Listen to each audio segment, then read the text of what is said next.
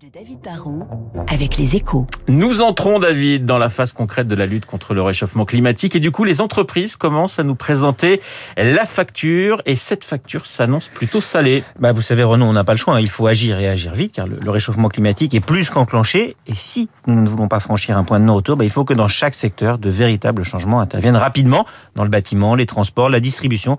En fait, on entre dans le dur. On a passé des lois et de nouvelles réglementations et les entreprises bah, qui vont devoir investir des milliards n'ont pas l'intention d'être les seuls à payer la note. Alors, quels sont les premiers secteurs concernés? Bah, dans l'automobile, c'est déjà le cas. hein. On sait qu'on va devoir passer tous à l'électrique. Pour l'instant, les États accordent des aides pour accélérer cette transition. Du coup, le consommateur ne se rend pas compte du vrai prix de cette voiture électrique.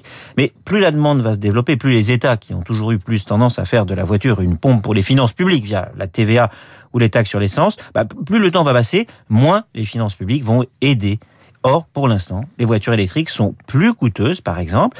C'est déjà plus très rentable, du coup, pour les constructeurs de faire de petits modèles qui n'arrivent pas à vendre cher. Du coup, bah, la voiture risque de devenir encore plus un objet de luxe. Dans la distribution, les supermarchés vont, eux, devoir installer des bornes de recharge sur 5% de leur place de parking. Il faut mettre des panneaux voltaïques sur des ombrières qu'il va falloir installer. En fait, au total, il faut réduire de 40% la consommation énergétique des supermarchés d'ici 2030. Les distributeurs estiment qu'ils vont devoir, pour atteindre cet objectif, investir autour de 3 milliards par an jusqu'en 2030 et ils ont chiffré l'impact à 0,6% d'inflation par an. Dans le transport aérien, pareil, hein, l'obligation d'utiliser de plus en plus du biocarburant a déjà poussé Air France à augmenter ses billets de 1 à 4 euros en classe économique et de 1 à 12 euros en business. 1 euro par-ci, 1 euro par-là. À la fin, ça risque quand même de faire un petit peu cher. Mais euh, David, nous n'avons pas le choix. Non, non, non, mais plusieurs réflexions. Déjà, il faut sans doute que l'État accompagne. Et comme nos finances publiques vont mal, notre marge de manœuvre est réduite. Ensuite, plusieurs dépenses sont des investissements qui finiront, il faut être objectif, par générer un retour positif. Un supermarché qui verra sa facture d'électricité baisser parce qu'il est plus économe ne sera pas forcément perdant sur la durée. Euh, Les nouveaux codes de la construction dans le bâtiment vont faire monter les prix des maisons, c'est sûr, mais elles seront aussi mieux isolées et donc on dépensera moins en chauffage.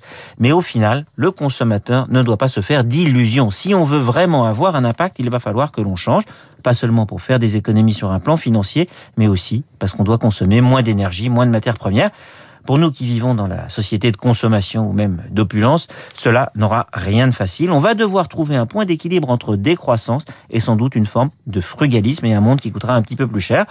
On va apprendre par exemple à voyager moins mais mieux, on ira moins loin, ou quand on ira loin, bah, ce sera peut-être pour plus longtemps. Mais la transition risque d'être douloureuse et elle risque aussi d'accroître les écarts au sein de nos sociétés. Je crois qu'il faut en être conscient. Le décryptage de David Barrou sur l'antenne de Radio Classique. Mon invité juste après le journal, Philippe Val, qui publie le dictionnaire philosophique d'un monde sans Dieu. Mais tout de suite.